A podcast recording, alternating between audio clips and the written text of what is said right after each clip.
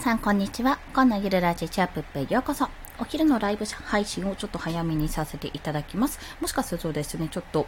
えー音が返ってくるかもしれないので、その音が入るかもしれません。ご了承ください。あと、息子が後ろですやすや寝てるので、起きたらふぎゃーと声が聞こえるかもしれませんので、あらかじめご了承ください。ということで、本日はデゾ、デ、かんだ、デザインは01ではないというお話をしたいと思います。これはですね、でも大御所のデザイナーさんとかも、あの、何年もやられてる方にしてみれば、何を言ってんじゃこれ我みたいなことで怒られるかもしれないんですけども、少なくともちょっと現時点のデザインを始めて数ヶ月の私が今やってる方法としては、デザインは決して01ではないなというところについてお話をしていきます。えっ、ー、と、先にちょっと注意事項として申し上げるんですが、今絶賛我が家はエアコン故障中でして、まあ、扇風機頑張って回して過ごしてるんですが、めちゃめちゃ暑いんですよ。めちゃめちゃ暑くて多分、はぁはぁひいひい言ってると思いますので、すいません、ご了承ください。息が上がるかと思います。はい。まあ、ということでですね、デザインは01じゃないっていうお話なんですけども、まあ、これはどういうことかっていうと、えっと、今ですね、現在私ちょっと、とある方のヘッダー依頼を受けたまってまして、あの、受注してまして、そちらを作っていたんですけども、やっぱりね、難しいんですよ。あのヘッダーって。頼まれたものをこんな風な感じですって思われたものを、出てるものを作るのと違って、やっぱヘッダーっていうのは、その人人が表現したいものを表現しなきゃいけないなという風に感じているわけですね。まあ、その人らしさとか、その人が伝えたいもの、発信内容とかね、そういったものを表現しないといけないってことで、まず、あの、もともとあの知ってる方なので、どういう風に表現しようかなって考えるわけですよ。ある程度の情報は得られてるけど、それを踏まえた上で、じゃあどうやって、どこを中心に持っていこうかなってことを想像するわけですね。でも調べたりして考えたりして。で、まあある程度のデザインパターンをいくつか考えるんですけども、その時にじゃあゼロから作ってるかって話なんですよ。ゼロからじゃあデザインパターンを作るかっていうと、私の場合はですね、そうでもなくて、あの、とにかくいろんな資料を漁るんですね。まあ、資料ないし、ググってみたりとか、なんとなく自分が想像してたものとイメージつけるとか、そういったものをまあやるんですよ。で、しかもちょっと今暑いから、どっちかっていうと爽やかな涼やかなね、あの、印象なものにどうやらイメージがね、あの、引っ張られてしまうみたいで、まあなんか、夏っぽいものを想像してしまいがちなんですけども、まあ、SNS ってバンコク、バンコクというか、まああんまり時期関係なく見られるのでね、そういったことのないように、まあちょっと考えてはおります。で、そのデザインに関して、じゃあ、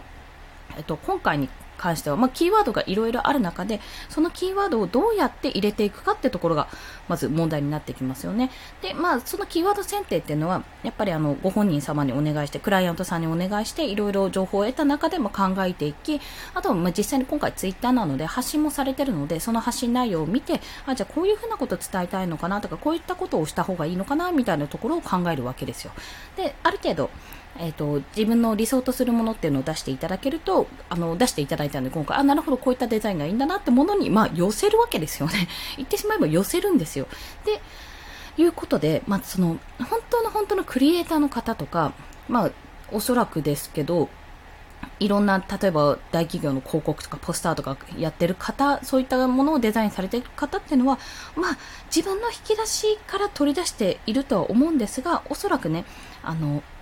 なんていうのデザインっていうのはゼロから作ってる方ももちろんいるけど、私の場合は01じゃないと。やっぱり何かしらこう先人が作ってきたものとか、いろんな情報ですね、本当にデザインするために書いたものとかじゃなくても、とある素材見て、じゃあこれをちょっと使ってみようとか、あの、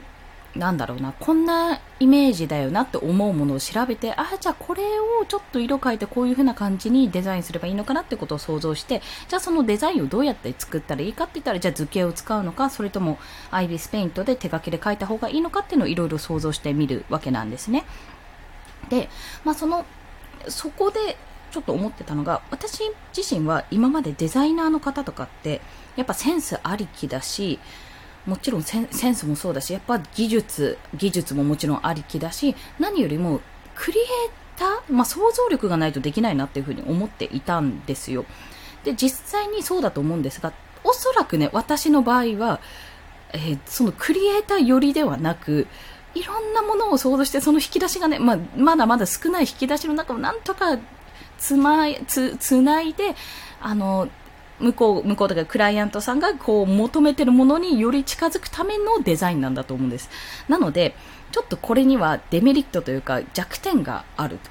1から、え、0から作れない分、要はオリジナリティがちょっと薄まってしまうんですよね。どっかで見たことがあるパターンになるか、もしくは、まあ、あの、こういうの作れる、他の人も作れるよねっていうパターンになりがちになってしまうんじゃないかなって自分自身ではちょっと感じてるんです。まあ、自分の表現の幅っていうのがなかなか広がらないよなってことは正直なところ感じてはいるんですね。でも、それでもね、デザイン、デザイン、まあ私がやってることは果たしてデザインなのかって言われたらもう、あの、デザインの定義っていうのがめちゃめちゃ広いので、何とも言えなくなるんですけども、まあそれでも何かをこう、デザインする、ヘッダーデザインをしてみるとか、表紙デザインしてみるとか、あと、それこそ挿絵のイラスト描いてみるとか、そういった案件は全然あります。あの、あります。でも、やっぱ自分で何か作ってみたい、自分で作品作りたい、こういったものを作りたいと思った方は、もちろんそのデザインのコンペとかですね、そういったもの、商業デザインとかいろいろ挑戦してみるのももちろんなんですけども、やっぱり、あの、自分の作品を作るっていうところにも力を入れた方がいいんじゃないかなっていう今日はお話なんですね。というのは、あの、今結構そのフリーランスも、ま、働いて稼いでいく、まあ、クライアントさんから受注をいただいて稼いでいく場合の、まあ、本当に、なんていうのかな、えー、クライアントワーカー型の方もいれば、あちあちあち。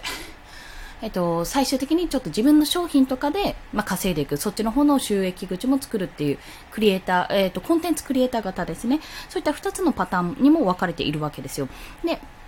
まあそんな中でじゃあ自分はどっちの方向に進んでいくかって、まあ両方とも進めていいんだけども、やっぱり自分の作品作りたいって思ったら自分のコンテンツ、何かしら作品集を作るとか、イラストを作るとかしていくといいんじゃないかなという、そんなお話でございました。帰ってきたね。ということで本日もお聴きくださりありがとうございました。